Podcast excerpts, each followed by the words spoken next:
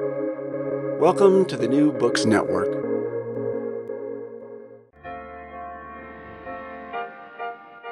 This is the Imperfect Buddha Podcast, the podcast that dares to think differently. Mixing interviews with analysis, we investigate contemporary Western Buddhism and evolving 21st century practice and theory. The podcast is sponsored by O'Connell Coaching. Yes, that's me, a non guru, down to earth approach to engaging practice, change work, and growth, particularly suited to those who've become disenchanted with Buddhism, spirituality, and the various promises of self help, personal development, and the happiness trap of mindfulness. Check out imperfectbuddha.com for more information on the podcast, the coaching, as well as a blog on post traditional and non Buddhist approaches to Buddhism and more.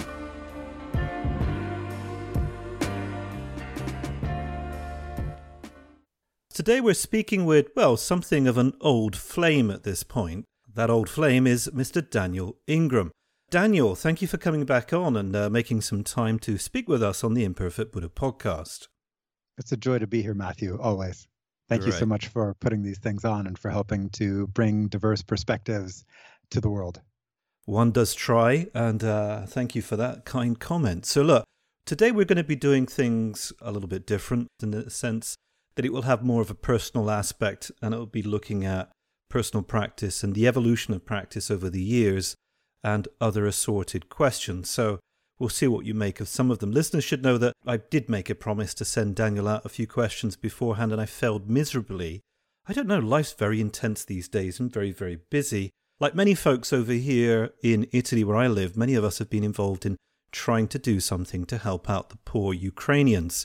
Uh, we're getting quite a few migrants coming through this city. Some of them are staying, some are moving on. Uh, quite a few unaccompanied teenagers are are staying with us and ending up at the local schools. So they need a bit of a helping hand. And I'm kind of sharing this because it gives me the excuse to tell listeners if you feel like doing your bit, please do. There are many ways you can help out. There are some really good people at the various countries bordering on the Ukraine, in particular Poland, who are providing meals and welcoming migrants and trying to save many of them. I'll leave some links in the show notes if you're interested. Okay, that's out the way. Daniel, let's get on to you. Can I start off with a funny question? Are you ready sure. for it? All right. Absolutely. Why not? So, look, what do you think would have happened to you if you hadn't started practicing meditation in the way that you did and the way that you do? Wow, that is that is a hard question actually. Um, and I, it, I guess it depends on how far back you go, mm. right? So I actually started doing things sort of meditative when I was quite young, just sort of naturally. And I think children can be sort of prone to natural, just noticing that if you just focus on your breath, you calm down. For example, I think this is, you know, how people can self learn to self soothe for, um, and then you know I, I did some a little bit of sort of light and meditation in fourth grade and then i started doing based on that some sort of impromptu sort of explorations of dream what you know i would later think of as visualizations and dream yoga but didn't at the time. I was just trying to have better flying dreams. And so i guess it depends on where you want to start. It's it's it's hard to imagine what what my life would have been like if i hadn't done this Mm. It, it's it's nearly incomprehensible. It has defined so many aspects of my life. It, it's it's kind of like almost asking me like what my life would have been like if I had different parents. Well, I, like I hardly know where to begin. Mm-hmm. I, I, I find it a unfortunately a sort of a disorienting question because literally almost all the major decisions in my life somehow were dramatically impacted. You know, mm-hmm. particularly my teenage to adult life were somehow dramatically impacted by the stuff. Mm-hmm. Um, do you have when you ask the same question of yourself? What kind of answers are you able to come with, up with that hopefully is better than my incredibly useless one? I haven't given it much thought either, which is very bad of me. But um, again, I, I share something in common with you, and then some things are obviously different. So, one thing that I have in common with you is that I had particular experiences when I was young that we might loosely tie into some concept of the spiritual. But for me, meditation wasn't the kind of thing that came naturally. It was more nature, connecting to things like the elements. So that's something that, that, that just came naturally and seemed to somehow be pre programmed in me, although, of course, I'm not allowed to say that kind of thing. So meditation came in my teen years. By whom? By, by whom? whom? are you not allowed to say that kind of thing? I'm just curious. Oh, by by very clever people that would probably come up with a concept about uh, human identity and the fact that there's no pre-programming, so to speak. We don't have any innate qualities hiding out anywhere, or any I don't know some kind of uh, proclivity that might resonate with the concept of destiny, or innate attraction towards something. I think there are numerous twin studies um, as part of the great feast of research into twins and triplets and things, okay. where they've been separated in various ways that would actually um, have a great deal to say about pushing back against that. Right. Yeah. Well, that, that's probably a good thing, isn't it? And I'm not saying I have a problem with that. I'm just being slightly facetious. The point that I found interesting in what you said was just the point you made about being a child and children having a kind of almost natural disposition towards exploring what they have as a way of relating to what they're experiencing. In your case, the breath. In my case, most likely the pleasant feelings that I got from nature or the sense of almost transcendental shift in awareness that, you know, I'd get swimming in a lake or climbing nice. trees, right? But in terms of not doing any of that, I've probably got a good answer. I probably would have ended up being a criminal. That's interesting. And what sort of crimes do you imagine yourself committing? Uh, I don't want to say too much about the dark corners of my difficult years. Oh, all right. But let's just say, yeah, I probably wouldn't have been a very nice person. Yes. There we go. So then, so then you, you found then obviously I think of you as quite a nice person now and very helpful, kind, considerate, member of your family and community and the broader community of uh, this uh, world of intellectuals and anti-intellectuals and semi-intellectuals and etc. Um, that that we swirl in and Dharma people. So that is quite a statement to say that that it was that transformative from criminal to um, to world citizen. Yeah, yeah. It's it's probably that. Uh, yeah, it's probably that marked I mean, there were other things too, obviously, but at some point, I remember quite clearly I had to make a commitment to go one way or the other. And I went the way I went, and here I am today. nice. That is that is a heartwarming story, even as abstract as it is. Uh, yeah, and it shall remain so. All right. Anyway, I like the fact that you managed to pass that back to me, that baton. So I'm going to have to give the baton back to you now, and I'll give you a, an easier question to manage. What was the, the first Buddhist book that you picked up? And what impact did it have on you? And as a third bit, what are your thoughts about that book today? The first Buddhist book I ever picked up, it kind of depends on where you want to draw the line. Hmm. And I would actually draw the line um, at the Dhamma in general, sort of the teachings that help one um, understand what's going on and avoid suffering and navigate into the territory of insight. There were two books that I would have read, uh, that I did read right about the same time in my life, both of which, which were quite impactful. And the first um, was The Dancing Wu Li Masters by Gary Zukav. Mm-hmm. And it's one of these books, for those who don't know it, that is talking about quantum physics and consciousness and um, the the nature of mind and how it's a, it's very much like one of these Zen and physics kind of books, mm-hmm. except obviously it's taking something of a Taoist slant on it with the name, and uh, it's it's just absolutely exquisite in terms of talking about things like determinism and superdeterminism and impermanence and causality and things related to time and consciousness and measurement. And it, I was never really quite the same again. Hmm. And then the other book which I read at about that same time, which um, is A Wizard of Earthsea. And this is Ursula K. Le Guin, who I find powerfully insightful and mystical. And it's nearly impossible for me to imagine that she hadn't had some kind of depths of insight to a write that book and plenty of others she wrote and just the whole quality of her being in the world to me screams i have some understanding uh, that is useful and deep and to me that book basically reads just like an insight map. And uh, it described a journey that somehow I had the sense of resonance with, So that's actually where I begin, and I still uh, love both of those books. Hmm. Um, is that it may not have been the answer you were expecting. Um, well, you'll be pleased to know I have no expectations about answers. well, good. What, what, would I do with such things, Daniel? Sure, exactly. except be disappointed. yeah, or start telling you you're giving me the wrong answers, and can you try again, please? right. Fair.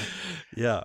Well, you know, uh, since you started off by putting the question back to me, uh, I'll tell you the first Buddhist book I ever picked up because it's quite different from yours.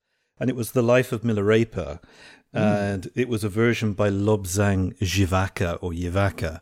Wow. And yeah, I don't know if you've ever read that one, but it's it's pretty far out there and I loved it.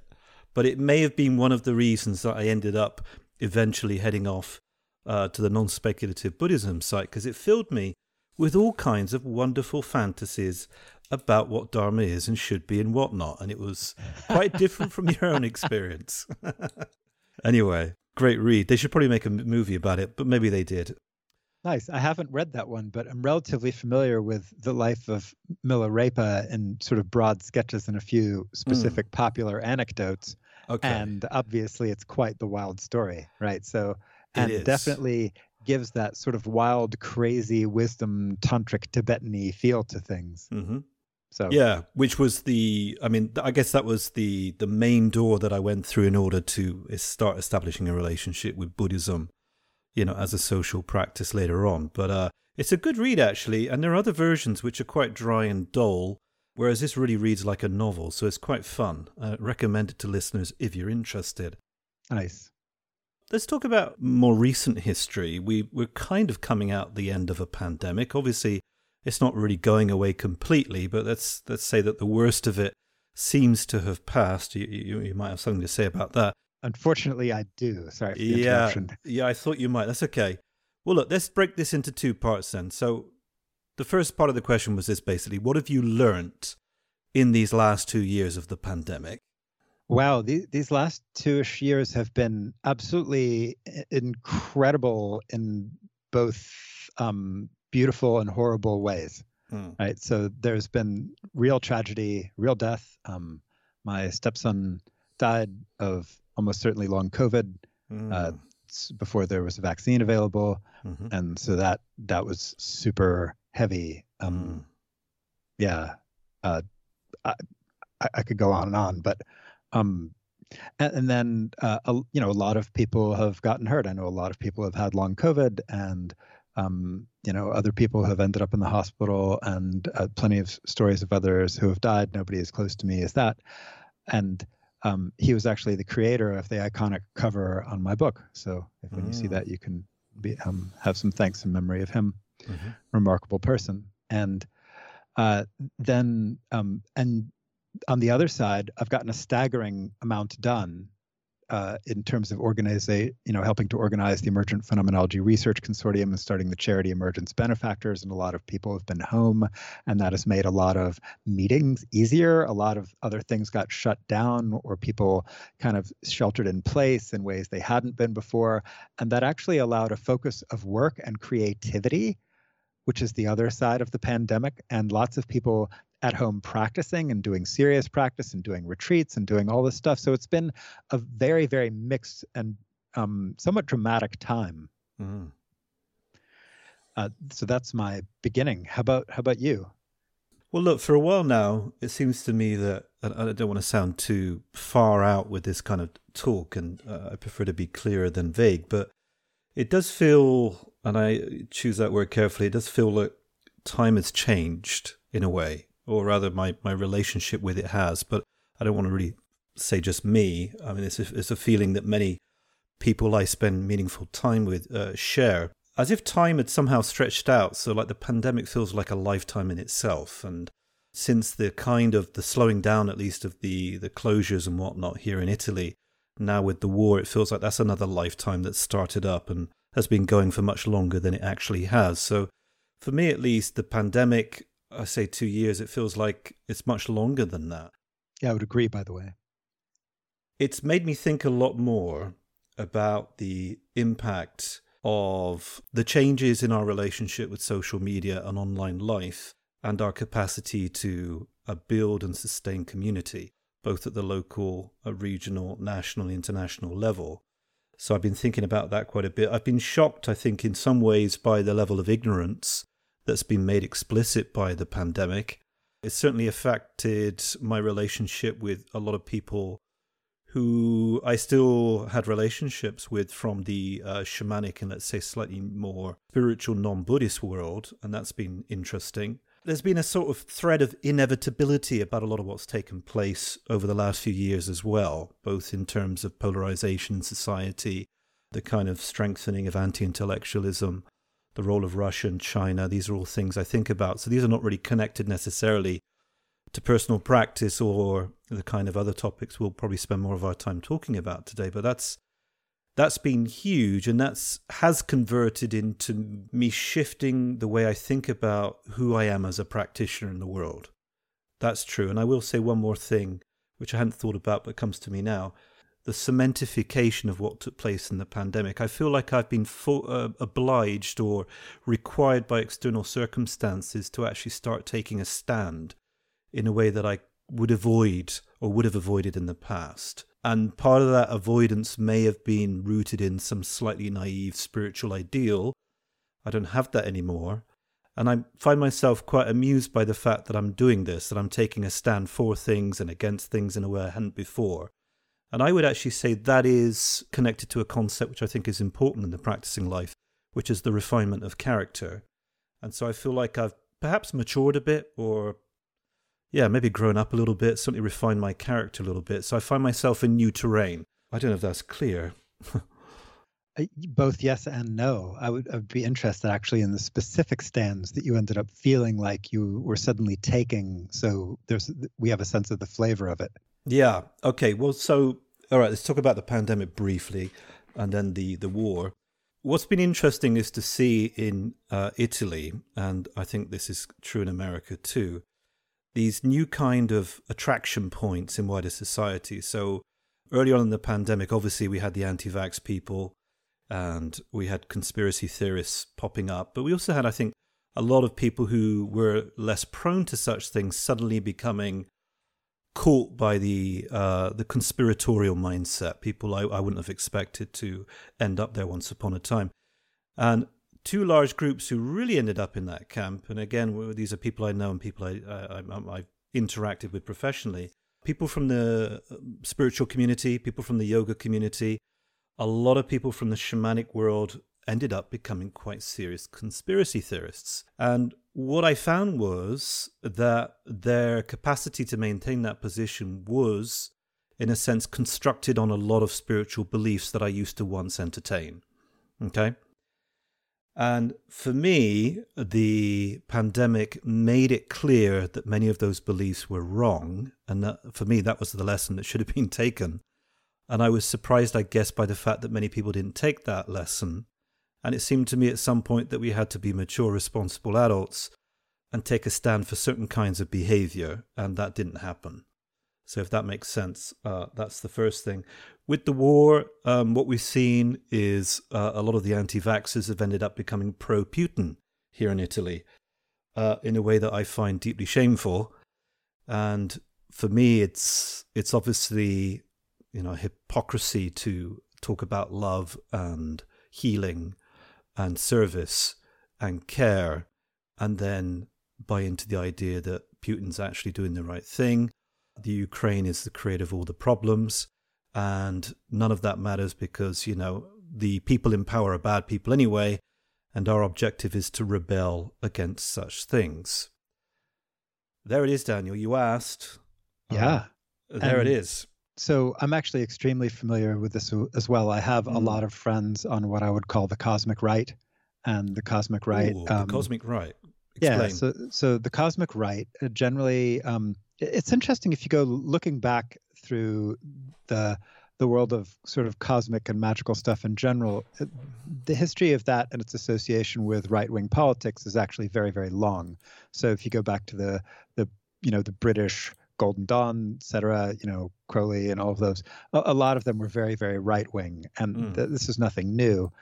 And um, these strains of you know, sort of the lizard people are the you know the liberals, and the the good people are the fascists. I mean, the right wingers who are perfectly reasonable and fighting against the lizard liberals.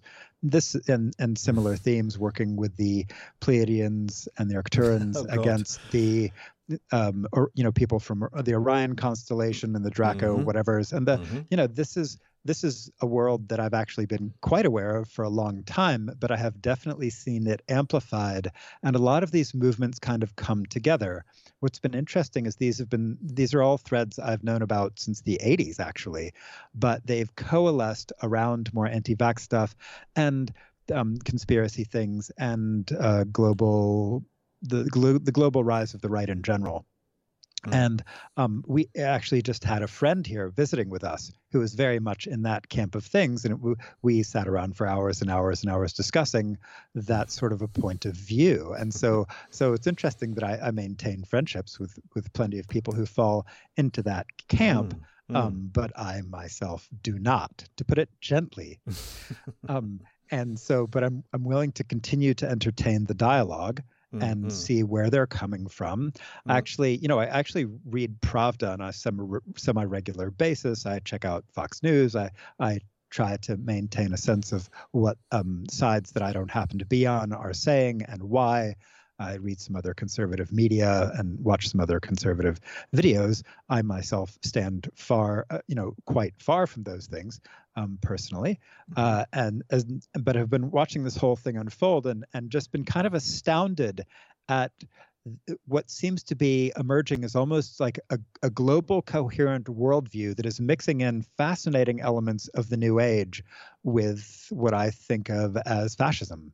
Um, mm. and so, and, and it's not that I don't uh, have lots of sympathy for the conspiracy theorists because I mean the whole handling of of the coronavirus thing there were plenty of things that world governments said that blatantly and clearly weren't true and mm-hmm. they clearly said them for their own political reasons or they didn't think the public could handle it or maybe something more nefarious you know there you know the great reset hasn't helped to put it gently. That's not conspiracy theory. That is literally the world economic forum saying things about you will have nothing and we will surveil every aspect of your life and you know uh, you'll you know have a an RFID chip and things. This is not conspiracy theory. You can just find the stuff on their website.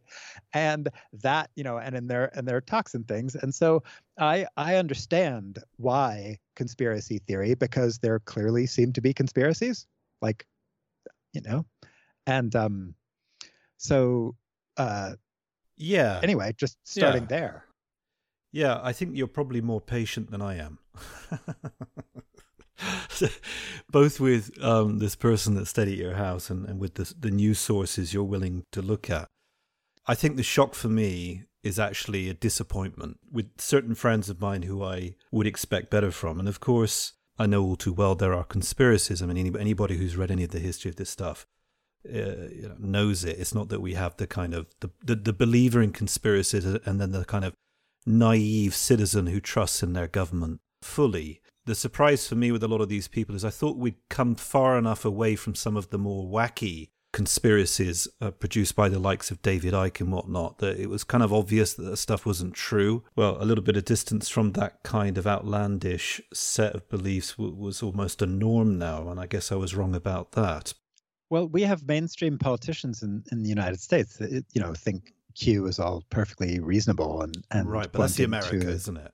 Right. Well, I mean, sure. that we are we are a strange country, but I think every every country has its weird quirks. You know. Yeah, sure. That has that their own maybe not quite equivalents, hopefully, but yeah. um, you know, something in that uh, spectrum of things. If you know, if you haven't seen the documentary, by the way, Q Into the Storm, I would highly recommend it. It's very interesting. Mm. Anyway, mm. um, yeah, but but it's it's interesting to watch the convergence of these things because that actually brings the, these movements are have refined and brought together and kind of like battle tested um, tr- themes and memes and tropes and things that that um, that work. They resonate with a certain portion of the population. They resonate together in certain um, seemingly more fundamental states of mind and perspectives, and they mm-hmm. galvanize interest mm-hmm. and mm-hmm. attention. And the way that has been amplified to great profit by the the um, social media companies recognizing that anger is the number one thing that drives you know contact with um, with and continued engagement with social media platforms the algorithms have very much figured out you know what we humans are about and what we humans are about appear to appears to be being polarized and pissed off so and that's what the the ais are showing and mm-hmm. they continue mm-hmm. to amplify that for for great profit so sure. you know uh, again um, uh, yeah, the social dilemma, if people haven't seen that, very, very worth watching. And so now we have technologies that are, you know, this the, the great um, phrase of uh, um, Paleolithic emotions, medieval mm-hmm. institutions, and godlike technology. The godlike technology is taking our Paleolithic emotions and running with it as far as it can. Yeah. Yeah, uh, Social Dilemma is great. Agreed. Certainly worth watching.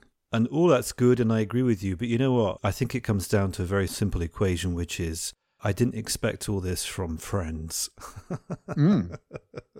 Wow. Yeah, really. Ouch. Yeah. Yeah. It, it is a bit ouch. And it's interesting because the shamanic organization I'm lo- loosely associated with, and I've almost left at this point, is divided along these lines. Are the world is?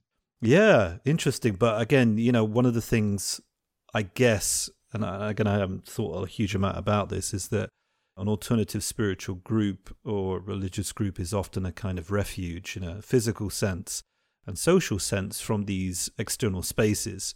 What's interesting is just the leakage that's taking place across society and seeing these extremes, which once upon a time I would have looked across the pond at America and said, well, those Americans are a bit crazy, aren't they? And it didn't make it over here so much. And and now obviously with the social connections we have through the internet, everything gets everywhere very very quickly. So yeah, I think my disappointment in a sense is also about that. It's about the space no longer being a kind of uh, robust structure which withstands the excesses of wider society and its uh, its changes, and instead has become kind of saturated by it. And it's a loss of innocence to some degree there, I guess. So that's certainly something that's come out about for me over the last couple of years. But again, mm. I salute your patience with this friend because uh, honestly, because of the the rules that we had here about social distancing and the the lockdown during the worst period of the pandemic, I also didn't see a lot of those friends for quite some time physically. And when I saw a very close old friend of mine who's more like a family member, it was it was quite shocking when he started talking about Putin being right and whatnot, and I just had to shut the conversation down because I, I think when you when you get to the point where you're you know you're meeting teenagers who've just lost their parents in the Ukraine, mm. and you hear their stories, to then go and try and entertain somebody's idea that it's a conspiracy, I just can't do it. Can't do it anymore. Totally understand. Yes. Uh, yeah. Yeah. Of course. There it is. Yeah. yeah. Anyway, that was an interesting sidetrack. Let's come back to practice. How about that? Sure. And I will uh, spare you my thoughts on where I think the pandemic is going to go. Well, maybe we can save it for later for a happy ending to the podcast conversation. Because I know you're, you're Mr. Optimistic. Happy, you are likely to have a joyous life. okay, well, we'll see. Let's just see what happens. this is my Sam Harris interruption, or as he once used to call it, housekeeping which I quite like really. Housekeeping. I don't think I've ever engaged in housekeeping.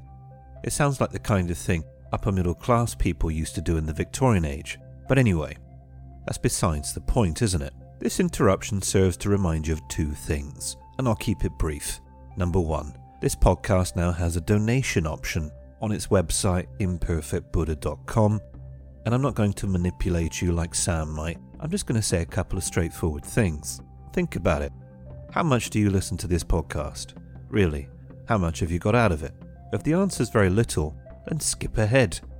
But if you're a regular listener who benefits from these kinds of interviews I hold and these kind of creative turns that I've been experimenting with, then you might want to give something back. And here's my thoughts on it. If you don't give something back to me, give something back to someone else. Perhaps to your favourite podcast. The other one, of course. Huh? Hmm. Anyway, I think it's right that you do so. I do so myself. And it needs to happen really in this day and age. I know how much time and energy I put into all this. So, some of my favourite podcasts, well, they're doing exactly the same thing. And apart from those on the BBC or that belong to other professional organisations, the lesser ones, like this one, are usually put together by hardworking, inspired individuals trying to share quality content. So, give something back today, folks. Give something back. Secondly, well, as you should know by now, this podcast is sponsored by O'Connell Coaching. That's my coaching business. And if you don't know the spiel, I'll quickly give it to you in one minute max. I offer coaching, support, mentoring, and guidance to those taking, well, a different kind of approach to spirituality and Buddhism. Waking up, coming to know your mind, dealing with your emotions, etc., etc. Any of the themes we've tackled on the podcast can be faced in a one to one coaching dynamic. Many people find it useful. I've been refining and tailoring my approach over the last few years. I'm finding it more rewarding too, and it seems that other folks are too. Three options coaching, Buddhist style practice and engagement, and the shamanic stuff that, well, a lot of people seem to be rather curious about, to the point that I might actually have a podcast episode on that topic soon, but shan't give away my secrets right now. The kind of information for O'Connell coaching is now being placed all together at the same website, imperfectbuddha.com. Get in touch if you feel the need.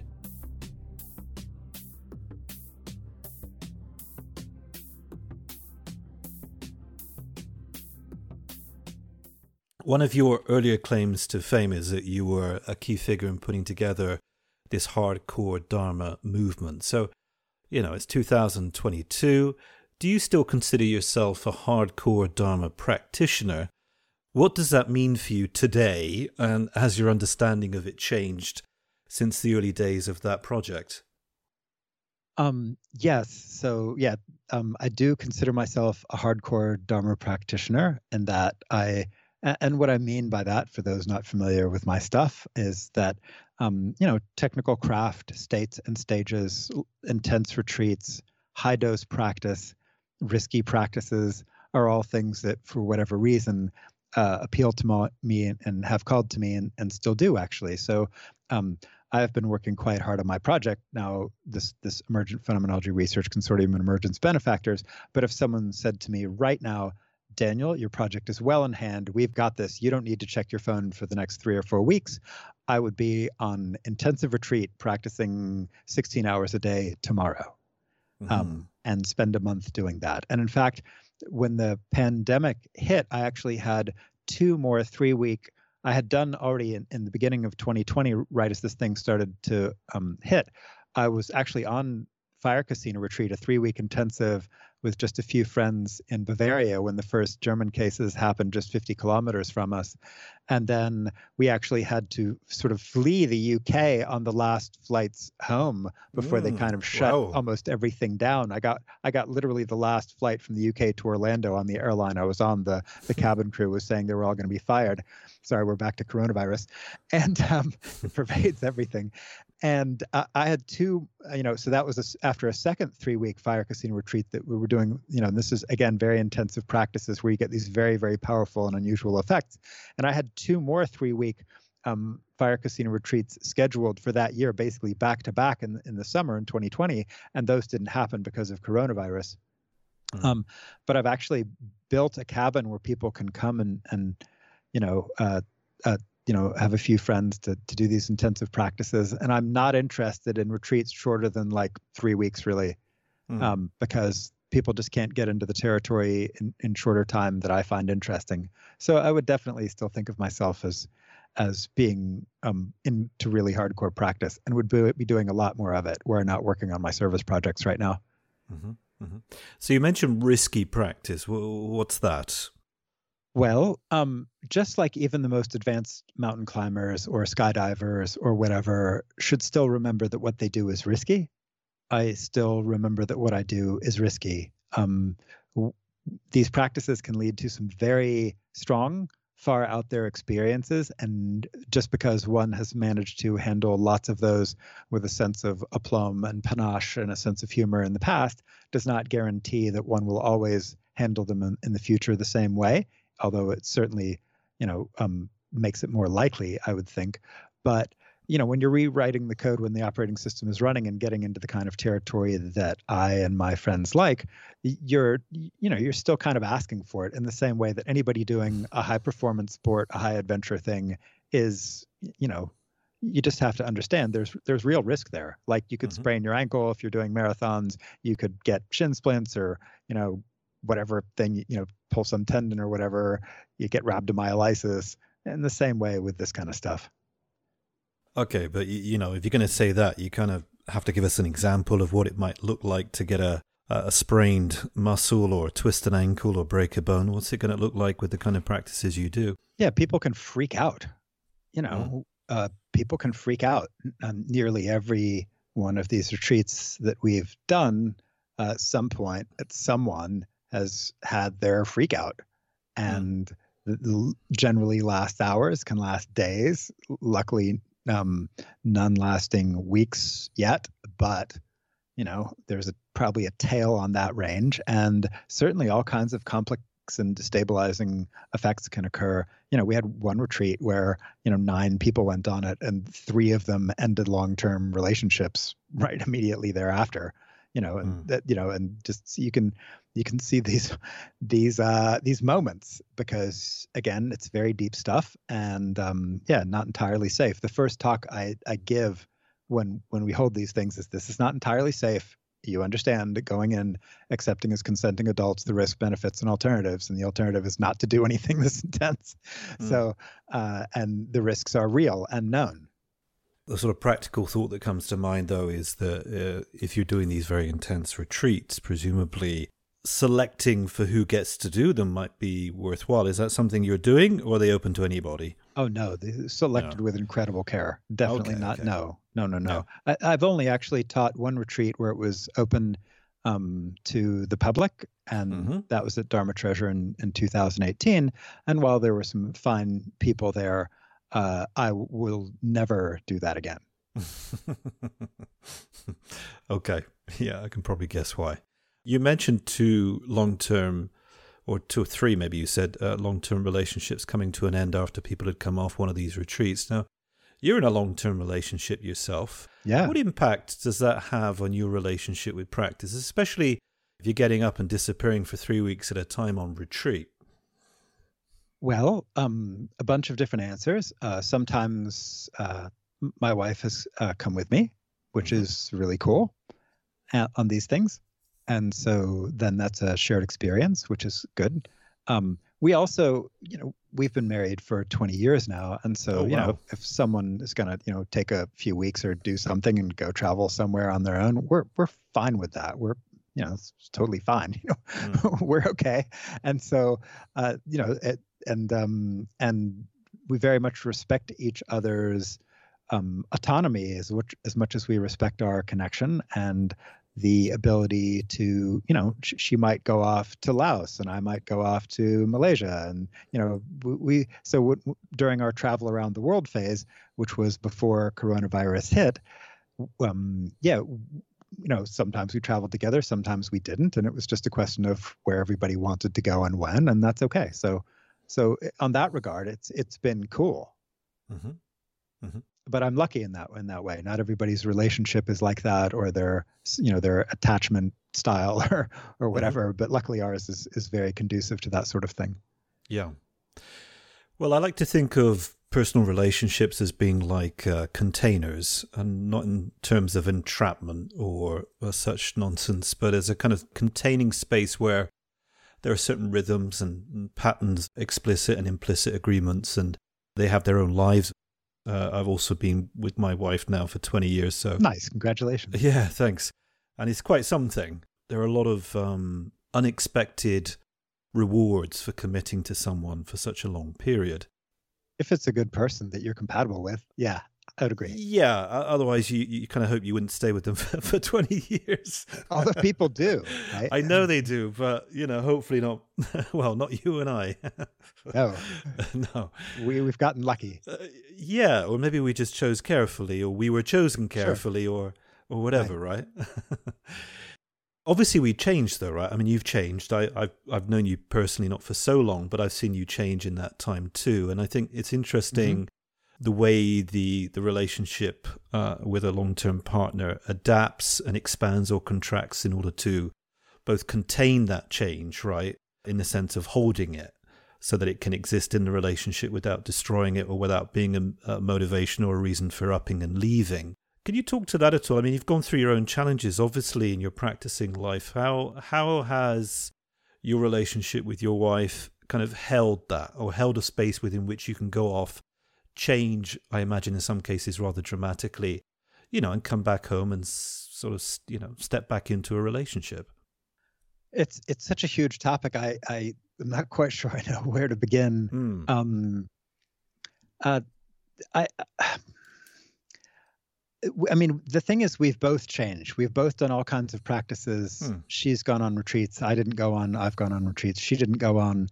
Uh, we, and yet somehow we continue to uh, very much appreciate each other's journeys, even though in some ways they're very, very different. But in other ways, they're actually curiously the, the same. So I haven't, I've, everything I've so, been saying sounds kind of trite. Let me see if I can get more specific. um, uh, in in general, I think that practice has tremendously enhanced our relationship, enhanced ourselves, enhanced our appreciation of each other as people, and our, our you know our level of maturity, ability to handle things. I am incredibly grateful for practice. Um, I had a first marriage that was more impacted, I think, in some negative ways by practice. That was a lot, there was a lot more intensive retreat stuff, you know, compressed with intense graduate studies, compressed with um, substantial lack of financial resources, so you know, compressed with just being young, and and so. Um, so it was it was really actually my first marriage that that saw that caught the brunt of the the not so fun things that practice can do. We were both practitioners. We both went on retreats, and and it was sort of fine if we were both in high or sort of you know medium places, mm-hmm. or if one of us was in a low place. But the problem is if in both of us in a low place with that much stress going on was not always um, it, it just didn't always make for as much of a fun time, and hence the second marriage. So um, but this one really got the benefits of a lot more sense of like appreciation of mistakes made, um, lessons learned, uh, a lot more stability, maturity, and um, and benefit. So that helps a little bit. Mm. Yeah, for sure. Yeah, maturity is a big one. Yeah, it can easily end up becoming a kind of trite ideal, but I, I actually think it's perhaps one of the most fundamental and uh, important elements of what it means to grow and walk sure. some kind of path, right? I think when you're younger, you know, the, the big stuff sounds fun, the mystical powers, the superhuman abilities, whether they be of the Milarepa type or just the capacity to sustain long uh, phases of intense concentration. As you get older, I think, you know, the, the other stuff starts to become more important the capacity to care deeply, to walk your talk, uh, to be mature enough to actually commit and accept loss and, and whatnot. So, what obstacles do you still find you yourself coming up against in the both the practicing life in terms of setting practice, whether it be a daily business or a retreat, but also the well i think you you like to make a, a, clear division between practice and then the kind of ethical life right what you do off cushion how you walk in the world in a way that has integrity and uh, reduces harm and suffering what, what, obstacles are you currently working with apart from being excessively busy? Actually, that is the, the big thing. So that is ac- uh, actually apart uh, saying apart from is like eh, then there's no way to answer the question. Yeah, yeah. The only answer I, I can give is actually about that. So um, right now, for whatever reason, I feel called very much like I have this thing about mage and sage, and sage wanders out the city gates and goes and sits by a quiet stream and lets the world be its mad thing somewhere far away. And mm. sage engages with the world and uses the power to hopefully do some sort of useful good. I, for whatever reasons, have been very much in a mage phase of trying to do good in the world to organize this massive international multidisciplinary research team to help run the charity that is trying to find the hundreds of millions of dollars it will take to do all this research and build out the group with all the capabilities to accomplish the plans of the emergent phenomenology research consortium and and that takes an impressive amount of time i could actually give it every single waking second and more, and it wouldn't be enough. Mm-hmm. So actually finding the boundaries on that, I, I, have a tendency to work, to put it gently. Um, I'm I'm sort of a weird mix of like, you know, um, greyhound and uh, uh, oxen in terms of sort of uh, and I just was designed to pull things and run. Uh, you know, it's kind of, um, and but that can get out of balance. Hmm. And so um, one of the things I have uh, that I'm trying to figure out now is literally just how to go on vacation, as I was mentioning earlier. I haven't really figured that out yet in the face of a new startup. And and it's funny as I talk to other startup CEOs and and people, because I'm now the CEO of the charity and the board chair this is a common theme, and that the early life of most organizations to be successful really does require constant work and maintenance to to grow it into something that can that can be more stable entirely on its own. Mm-hmm. And we're getting there. We have quite a team that has really been trained up and a lot of good people, but it's you know it's still early days. We're we're a little bit over a year old as a charity, and a little bit about two years old as the research consortium. And so that work life balance is actually my biggest personal challenge right now. Mm-hmm. Mm-hmm. Um, and then when I sit, my practice, you know, I, it's a strange thing. My practice is exquisite. Like it's it's delightful. I have all these capabilities in tech. I just I don't get as much time to do it as I would like. I get you know half an hour to an hour a day, mm-hmm. which feels low to me. Mm-hmm. And and I'm lucky that I have other things. I have a float tank in my house, so I can relax okay. in that. And, and um, I have uh, a wife that very much appreciates encouraging me to take some time off and mm. walk in the woods. And she builds these marvelous trails uh, that that really open up the nature to exploration. We're lucky enough to live on on 50 beautiful acres of you know big with big trees and and it's just gorgeous here in spring. So so those things are nice and these are really very first worldly sorts of problems right? I could hardly complain. I do this to myself you know i don't need to work. I don't i do this all as a volunteer. I don't need any money. So mm-hmm. this is entirely brought on but for whatever reason i feel compelled because i've known so many people who have run into the healthcare system who have and and it's treated people poorly as a result of their the strange things going on with them in meditation. Just before this call i was talking with um, someone who was uh, struggling deeply and had been to the A and E and were describing the sensations they were experiencing and they said they just looked at him like he was they were totally crazy and had no idea what he was talking about. And so you know and I, you know feel compelled to be the change I want to see in the world and help a, a very large team of people to change that Mm-hmm. And so that's my biggest struggle at the moment is figuring out, you know, again, I would love to do a retreat, but I can't figure out how to do it. Yeah, plus you mentioned going on vacation, going on holiday. It seems an odd thing to do these days. sure. Yeah. And I'm I'm in theory retired, which is very strange. Right. So yeah. Like well, you're kind of retired. I mean, it sounds like you've just basically taken on a new job. I mean, that's, yeah, I that's what it is, right? Company. Yeah. Nonprofit. I like um, quite organic metaphors for what it is we do in the world. So, you know, giving birth to a project is very similar to giving birth to a child, right? Yes. The first six months are the most intense. The, the next years are also very demanding. And then the kind of care and nurturing you need to give to the child as they grow changes in the different later phases of life, but it never goes away, unfortunately. And I think giving birth to a project is very usefully seen in that way too. And it does kind of need a father and a mother. And it sounds like you're playing the role of both, though, yes. which is maybe.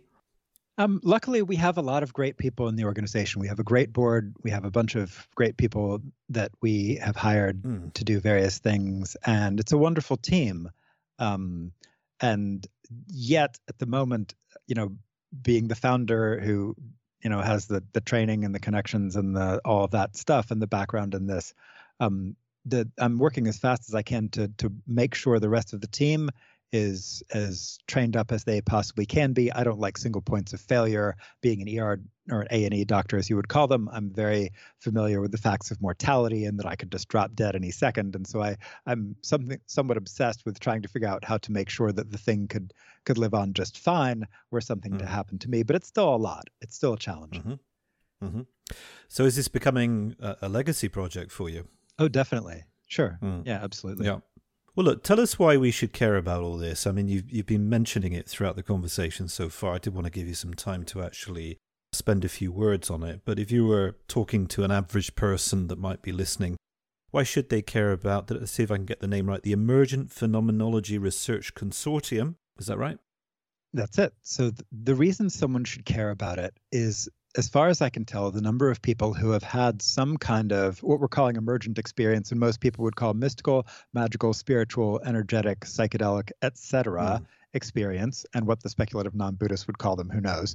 Um, but um, but so, something a little different, something that the clinical mainstream basically has no options but to call mental illness, and basically no treatments but to say you need meds.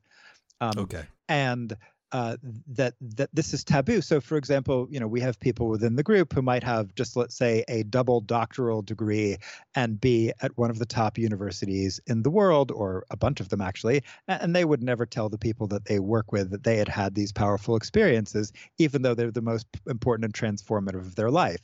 And when you have like literally the top institutions in the world, where the top trained people literally cannot tell anybody about the most important things to them, obviously you've got a serious problem. And um, and and so to be, to meet the basic requirements of medical ethics, where uh, you know the, the, four basic pillars of medical ethics are patient autonomy, which involves informed consent, which involves an appreciation of the risks, benefits, and alternatives of anything, including a diagnostic framework, a management strategy, a practice that you might do, etc. Um, there's no good prospective data on that to even drive those conversations with regard to any of this basically um, to have enough knowledge to to have to do good, meaning beneficence, and to avoid harm, non malfeasance. There's not anything like enough knowledge for the people in the healthcare and mental health industries globally to do that. And then the qualities of justice and equity, which um, basically means can you scale this around the globe ac- across cultures with language and frameworks that people can understand and are appropriate in Tehran as they would be in Johannesburg, as rural Alabama, where I sit currently talking to you. Um, that's a tall order. And there's nothing like that with regard to any of this. And so you have all these human experiences where we have no reasonable diagnostic codes, no reasonable health protocols, things that I think are blatantly harmful in the DSM 5. And, and you know, this is not anybody's fault necessarily, I hope. Um, try to avoid conspiracy theory. But um, but I, I, think that the the alternative world of people who do experience this has failed to provide the tribes that require things like longitudinal perspective comparative you know outcome studies mm-hmm. and mm-hmm. reasonable mm-hmm. understandings of physiology we have not provided the the perfectly reasonable needs of the clinical and scientific and global public health et cetera mainstream with the things that they require to take this stuff seriously and so mm-hmm. luckily i happen to be part of this amazing now over 100 person group with people at oxford and cambridge and harvard and yale and brown and Stanford and Vanderbilt and Berkeley and you know MIT and on and on and on, all kinds of excellent universities that don't have those kinds of fancy names, um, who are very talented people who are who understand that there's a there there. They understand the problem and they're willing to make this happen. I mean, there's a Pew Research study that said you know something like 49% of Americans have had a spiritual or mystical experience. That's a lot you know, mm. and like 25% of Americans have seen a ghost. And, you know, you, mm-hmm. you do surveys on college students, and something like 25% have had some sort of, pro, you know, profound transformative peak or mystical or something experience. And so this is, there are, this is, there's a lot of this, but because it is so taboo and that the mental health world basically says you are crazy, that designation percolates through. And so what we're trying to do is really literally change the era because and when i say era i mean as big as the shift between like the medieval period and the renaissance where when you transform the fundamental relationship between science religion mystical spiritual practices philosophy economics and the, the conceptions of medicine and health which is what we're trying to do, you, that's era change. And so we're literally trying to upgrade the era from the sort of weird mishmash that is po- postmodernism retrofitted onto still rel- relatively modern institutions. And instead, I, I know that there's something that that can happen that is way better than that because it happens if you run into the right practitioners and the right doctors and the right people but it's not scaled globally and so to meet the the basic ethical requirements of scaling this globally, we need to figure out how to get the evidence quality that allows it to happen. And so that's what we're working on. Ooh, exciting stuff. Thank you. Yeah, and so that's very compelling to me because you know I have this MD and I have an MSPH in epidemiology and I have this mm-hmm. you know mm-hmm. some understanding of neuroscience and I just happen to have this friend circle of awesome people and the time, and so why not try to be the change we all want to see in the world? So that's what we're doing. Agreed. Good man. I like it. Yeah, it's interesting because you know you say it and it seems like duh. Yeah, we we kind of need that. That's obvious. So so why hasn't it happened before? Hmm. Is, is that a rhetorical question or or? It could be either. Take it okay. if you want it. Yeah, so I've actually done a meticulous study of the last 120 years of people attempting to do this, going back to 1901, Ooh, 1902, okay. and William James, and actually before that. So there was there were some you know people in the late 1800s who, who were trying to do similar things with sort of the sense of cosmic consciousness, weirdly mm-hmm. enough, and, and terms like that. And there have been numerous movements going back even before William James, but he was I think one of the biggest one. His varieties of religious experiences, like one of the best books you will ever read on this. It gets mentioned all the time and nobody reads it, but read it. It's just incredible. and um, his, his his capacity to think about ontologies and frameworks and cultural stuff is just delightful. It's there's a few dated things, but otherwise excellent. And then mm. Abraham Maslow tried this in the 50s, and then Esalen and the transpersonal people have been trying since the 60s, and the counterculture movement with psychedelics have been trying, and um, then you have the meta psychiatry and ultra consciousness movements of the 70s with Stanley Dean. And then you have the Grofs and, you know, so those people and Emma Bragdon and going through a very transpersonal lens really in the 80s and 90s and and um, uh, Jack Kornfield and so you have all these great movements and then you know in the early 90s we have um, lukoff lu and turner who managed to get a little bit into the dsm that basically if you're having the stuff in a religious tradition you're not always otherwise dysfunctional. Maybe it's not mental illness but basically everybody counts it as mental illness anyway. They don't actually use his fine innovation. Um, and uh, but you know so but from my point of view nearly all of these have been essentially complete failures to, to penetrate the clinical mainstream and global public consciousness. Mm-hmm. And there are a bunch of obvious reasons for that. One, none of them had the science. None of them had the right, ability yeah. for measurement. We now have measuring instruments. Mm-hmm. You can now see some of the stuff on fMRI or at least some sort of correlates of it mm-hmm. and EEG. We, we, nobody had the AI stuff to manage speech and emotions and and correlate it with biometric stuff. We didn't have the epigenetic capabilities. We didn't have the phenomenological understandings and and capacity. Um, luckily, you know, with neurophenomenology of Varela and microphenomenology of Claire Petitmengin and the work of Sarah Lazar starting to put meditators in scanners, all of that is starting to come forward to to now be big enough and these practices are all scaling enough and mindfulness and psychedelics are all you know becoming mainstream enough that suddenly there is the capacity to justify the spending the hundreds of millions of dollars it will take to do the research to actually do what the clinical mainstream needs which is mm-hmm. like outcome studies looking at you know hospital bed times and pharmacology you know um, you know expense reduction, you know, from national healthcare systems and, you know, patient satisfaction scores. The whole, you know, there's also the movement of um, kind of metric-based medicine and, you know, ev- evidence-based medicine, and some of the pushback and critiques of the problems of the DSM-5 and, you know, the anti-psychiatry movement. We can be sort of a synthesis that does something I think better than either of those. And so I think this is really a time where suddenly we have the tools, the tech, the justification, the global movement, the the and a lot of other things that just none of them had before. And so I think we're really in a place where this could actually happen. It will still take decades, but it's possible now. Yeah. Yeah, that's great. And I, I think as well the variety that you're speaking to in your, your overview there, both of the past and the present, uh, especially what we have today with this meeting point between the sciences, which is not just well, how can I say? I, I, think in the past, one of the other problems has been, as always, is that a lot of people that have wanted to do this kind of thing have implicitly wanted to do it in order to speak well of their own tradition oh, or their yes. own experience, right? So it's right. always been hijacked to some degree by the kind of slightly perverted personal desire to have their religion or their practice proven to be the conquering traditional practice of them all and finally be bona fide.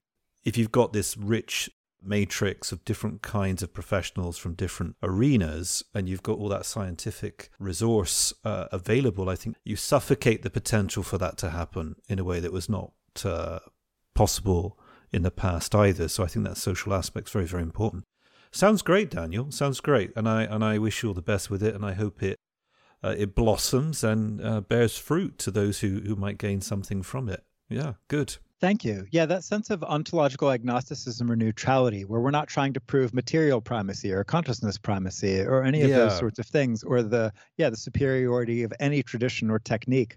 Um, you know, all of us are coming from our favorite techniques, but all of us are willing to sort of leave those at the door and mm. say what what really emerges from this rich dialogue of the Great Feast. Oh, yeah you know and actually inspired in some ways by the mm-hmm. concept mm-hmm. of the great feast where you you you you put aside the sort of um, you take away the licenses to uh, power of whatever authorities and instead you just see what the data shows and you see mm-hmm. you know you you you come in and try to figure out what will what will really scale what are the win-win-wins that help the religions do what they do better the governments do what they do better the practitioners do what they do better the mm-hmm. patients do what they do better insurance systems healthcare systems trying to figure out because we do think there are things that would be good for all of these mm-hmm. that that can be pulled from a range of traditions that have figured out cool stuff we just need to prove it and yep. prove it in a really balanced way. And so, yes, that also that ontological neutrality and lack of being beholden to or rah rah a tradition is also definitely new. I haven't seen anything quite like that before.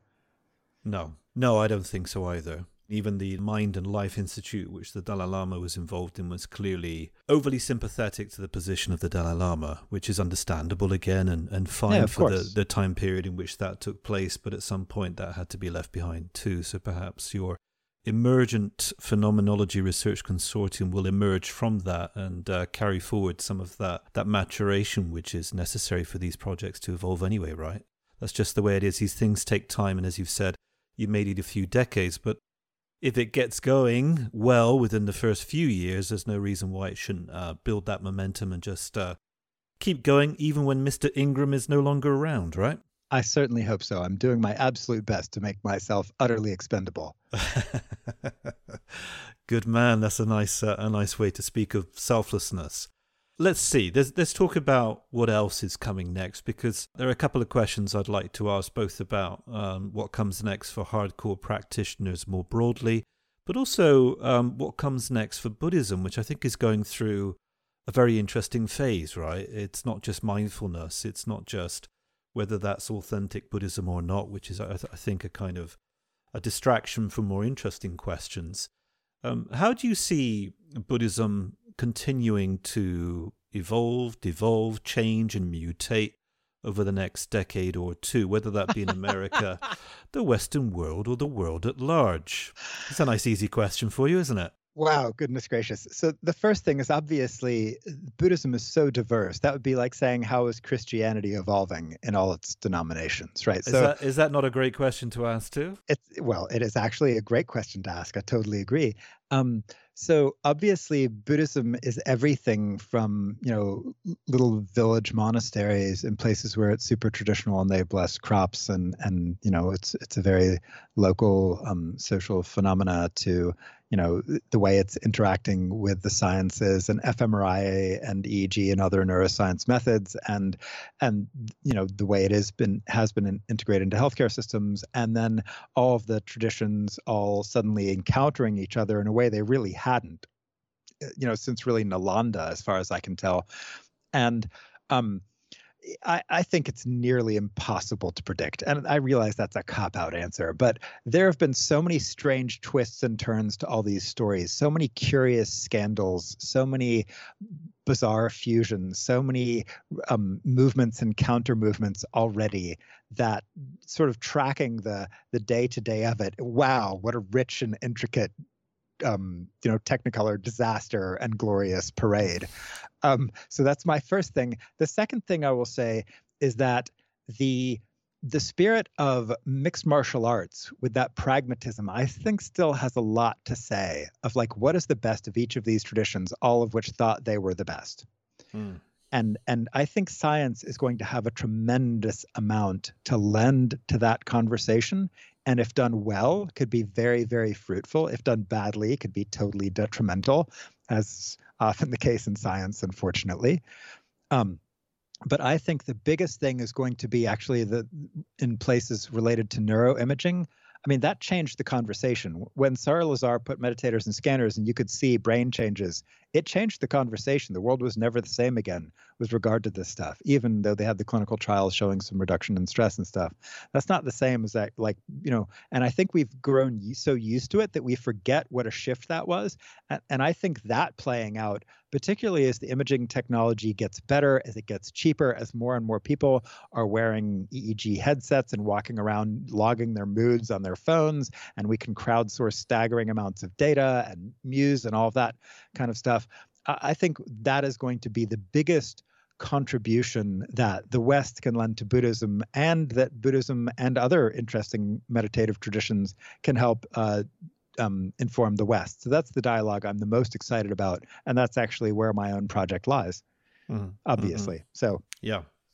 And what about hardcore practitioners? Because you are quite a unique bunch. Uh, do you see any new directions being taken? Um, there seem to be a lot hardcore? more of us. Yeah, yeah there's a lot more of us. I mean, there just clearly seem to be more people who take this on as as something that is viable, as reasonable. Um, yeah, I think there's just more and more people who who think this is a, a, an acceptable thing to do and are called to it, and the resources to do it are continue to expand, and um, yeah, so and the obvious value of it continues to be better appreciated in mainstream circles and it's having an impact. You know the sort of mindfulness is just about calming down and and you know noticing your feelings in your body which is cool. You know that is is important and reasonable but the i think a lot of people are excited that there might be uh, vastly more to the story and so I, I, think it's it's an important conversation that continues to be ongoing and what i we hope to do with our group is really give people again, that risk benefits and alternatives. That if you do this light practice, there's a small chance of wild effects happening, but not as much. Mm-hmm. But if you do these other slightly more intense practices, the possibilities of both downsides and benefits go up and then having some reasonable ability to compare these in a data driven way and you know i mm-hmm. mean like i have people who come to me and, and are asking me questions that they couldn't possibly ask their doctor like hey i was thinking of doing a 10 day meditation retreat versus doing like five grams of shrooms and a big hit of 5meo at the peak or something versus go down to the jungle and do a bunch of ayahuasca versus this super intense hot yoga kriya kundalini thing you know mm-hmm. what do you think and then you know we attempt to have a conversation about their risk profiles their you know their tolerances you know what they're looking for what their goals are mm-hmm. and i think i can do that in more of it you know at least based on my own sort of skewed and biased case series of however many thousands of people i've talked to at this point can mm-hmm. can say something i think semi intelligent about that but i'm going to be really excited when we actually have great data to compare those things and, and we will actually know things like statistics so people can have, give real informed consent rather than pretty good kind of half guessy kind of informed consent which is they do now which they i think that'll be a real change hmm. yeah yeah, interesting. Although I wonder to what degree you can eliminate all of this wonderful mushy messiness, which is just part and parcel of of being human. Yeah, it's still um, going to be messy, but it will. Yeah. It, there will still be, I think, more ability to um, make wise choices based on better okay. data. That's okay. what I hope. That would be good. I don't quite know how to say this because the word's the problem, but I think what you're describing seems to me part and parcel of a, of a wider social process as well, which is the challenging of the kind of ephemeral nature of this term spiritual. For quite a long time now, we've been lacking an alternative to that word, and people pick up different phrases, but they don't really stick. If you're going to have some of these practices continuing to be liberated from the context of wackiness and of this kind of abstract mystical practice or set of practices that people may do if they get lucky and bump into the right person or pick up the right book. right? Um, yeah. But instead becomes part of a kind of a matrix of potential practices that people can find out about without having to rely on some New Age guru or some difficult to find exotic uh, Buddhist teacher or Hindu teacher or whatnot. That would be a certain, uh, certainly a positive movement forward. Linguistically and socially, it means we have to find some more down to earth terminology for talking about what are mystical or far out experiences, because obviously that means we can make sense of them as part of our physical reality. That concept or that word spiritual seems to each year, as each year goes by, lose its appeal to the general public. Obviously, at the same time as that may happen, people still need things or they still have experiences, whether it's in their childhood, as you were describing beforehand, or whether it's something that comes about later through some kind of uh, engagement with either a meditation experience or psychedelics or whatnot. So maybe this is good. Maybe this is some kind of uh, next stage of collective maturation about the way we think about such things. But who knows? That's all speculation. We're running out of time here, and I want to ask you to do something more Dharma ish before we finish. Would that be okay? Sure.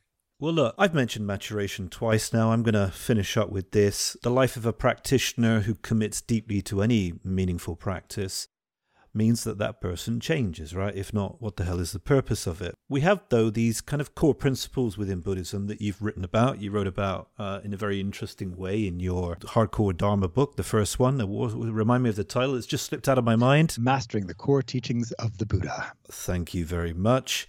We've got these core principles, and I'd like to ask you what your experience is of them now, after years and years of practice. I mean, because it's not frozen in time. So if we take something like suffering, you're a, an ex doctor, you're somebody who's experienced his own suffering. How has your understanding of suffering globally matured in this stage of your life? Yeah. So um, obviously, being a doctor gave me a very um, the kind of appreciation of suffering that you really, I think, probably can only get in those kinds of circumstances if you find yourself in a war zone or a refugee situation or emergency departments or just happen to have an unusually hard life, which some people do. Um, then you know because i've seen an impressive amount of death uh, and people dying uh, you know i've seen an impressive number of people screaming in agony and and having extreme emotional duress and challenges. Um, so so that definitely helped inform my sense of suffering and the truth number one you know the buddha obviously talked about suffering at three different levels um, level number one is the ordinary suffering of you know uh, old age, lamentation, pain, grief, and dis- you know despair, birth, aging, death, and all the rest of it. And that level of suffering obviously is a serious, serious issue that that um, you know you can, and the other thing is you can only do so much to mitigate that because the world is going to roll through. Healthcare problems are going to roll through. There's only so much you can do.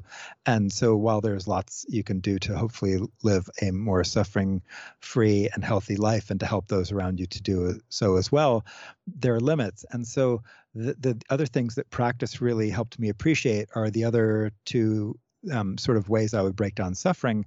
And the other one is, you know, the states of mind that people can get into as a result of the first type of suffering, the ordinary suffering in all its forms. Um, having jhanic skills where you can, at a whim, just drop into silent, peaceful, blissful states well obviously having the potential to become escapist um, also can be incredibly skillful to have that optionality without resorting to substances or uh, you know expensive distractions or other unskillful things and i've really come to appreciate the value of that middle training of hmm. concentration mm-hmm. which doesn't get as much talk sometimes unless you spin, swirl in those circles but that's an incredibly valuable skill set. And there is a layer of suffering that just exists at baseline that when you drop into those states, they're clearly better than. And um, being able to access those quickly and easily is just an incredible benefit. So I'd recommend it to anybody who's interested in learning that those kinds of techniques, who is willing to appreciate the risks of that kind of training as well, which is bringing up curious, you know, emotional things and trauma and um, powers and all that. Um, and then, but the last kind of suffering, the sort the suffering that is because of a misperception of basic sensations and coming to the conclusion that somehow that you know these impermanent things make up a stable us, that that suffering can be eliminated is actually just amazing and the most useful thing that anybody I think has discovered from a you know existential point of view, and uh, not to be too perennialist about it, but regardless of what tradition you're coming from, you know, they're very likely you're going to find somewhere some examples of people who have gotten at least some parts of that, if not the whole thing.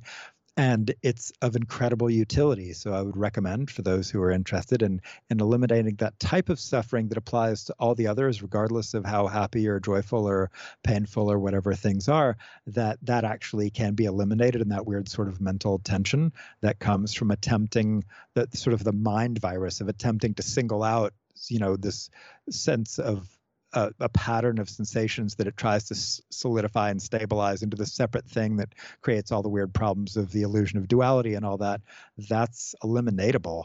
And um, that is the good news, to put it in sort of Christian terms.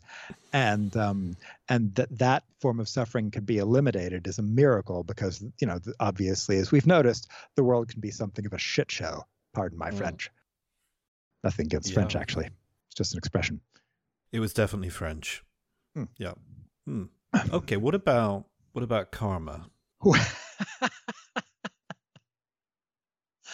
um, the older I've gotten, I think the more mm. conservative I've gotten. Ooh, okay. Let's hear about that. And um, in terms of really appreciating that every thought, every feeling, every action, every word does something and that we can make better choices in those regards. And that doesn't mean that all good choices will lead to good outcomes, but certainly on average, I think good choices lead to better outcomes. And that I think is straightforwardly true.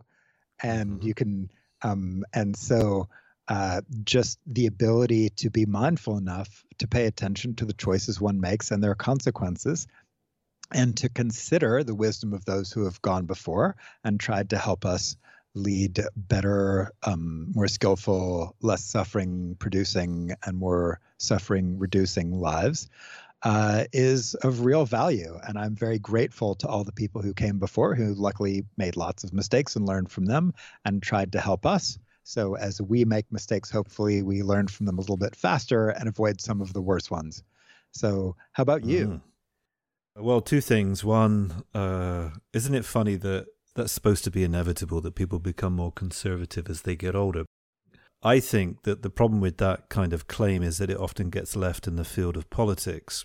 Conservative in terms of sort of the basics of ethics, the basics of watching our minds, the basics right. of, of unskillful emotions and the damage they can do in the world, the basics of trying to be more kind and helpful. So I don't mean mm-hmm. conservative mm. in the sense of right wing, because I am actually sure. very sure, sure. far to the left side of things um, uh, politically uh, in a way that literally gives me no representation in the United States at all. There are no candidates I can vote for that are anything close to my views.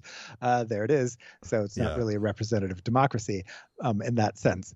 Um, I can I have choices of center right and far right those are pretty much my choices as I look at them. And this yeah. is distressing to me. But I mean conservative in the sense that like I've come to appreciate some of the basic moral lessons, not in a in a like like, you know, um there's because there's a lot of ways that can get twisted like to to be down on people who are different or uh, you know um, complex sexualities or anything like sure. that so this is not what i'm talking about no. at, at all I'm talking about something much more inclusive and human and real of just ordinary common sense and basic decency and trying to make a positive difference. These are things I'm increasingly more and more a fan of and appreciating both the benefits of and the downsides of not being that way. Okay, that was a nice a nice piece of uh, covering your ass. Well, but it's also true. I didn't want to give any yeah, false impressions no, no, of the way people mis- yeah. might misinterpret these words let's see where I where I was going to go with that sentence I started. I think what you said in a sense is part of the misfortune of the fact that the idea of conservative like I was suggesting is left within the realm of the political. I think that kind of limits what it can point to in its better manifestation. So the way I think about being conservative, I mean, I mean, is not political. It's more about some of the words I've been using throughout the conversation today. What what it means to mature in the mid stages of your life. Yeah what it means to commit to things long term, whether it's a relationship or being a good parent or caring about a project that you're trying to give birth to. What does it mean to take care of the world around you and try and both nurture and protect what's good in that world and try and make more of that available for others? There is a, an inherent conservative quality to that. Sure. Yes. And that's what I'm certainly talking about. And I think it's pretty self evident that you would not be somebody who's suddenly contemplating voting for Trump next time round. but you know, I think I think that's a kind of uh, evident within the fact that we respect our guest, right? In this case, you, but we respect our audience not to reach such a a poor conclusion based on the use of a, a slightly triggering word for some. Right. I was thinking about midlife crisis. It has an aspect to it, which is that till you get to the midpoint in your life, or what should theoretically be the midpoint, of course, it seems that things are always going to get better, right? Or they can always get better even when they're bad. The thing about the midlife crisis, as, as I'm referring to it now, is it's the point in your life where you recognize it's actually not going to get better. Your body's now in decline, it can only get worse, um, and the end is on its way. But well, the, the, end is on its way is a guarantee. I would totally agree with you there. Although, yeah. curiously enough, actually, at, at, the moment, I'm I'm 53. You okay. know, this last year has been one of the best years of my life. I think, in yeah. terms of really feeling like I feel like I'm doing what I was built to do and getting mm. to do it with an incredible group nice. of people and it's very motivating. So yeah. So and yeah, yeah, um, this body is declining. The signs of it are obvious, but mm. it's you know it's still got hopefully a, a little bit of, of kick left, and um and uh, so, but yeah. thank you. This has been really enjoyable. Um, Daniel, thank you for giving up your time. Um, it's always good to talk to you. And uh, I repeat once more, I wish you the very best with this project of yours and keep going. Thank yeah. you so much. All right. It's been delightful. That was Daniel Ingram once again on the Imperfect Buddha podcast. Stay safe. Bye for now.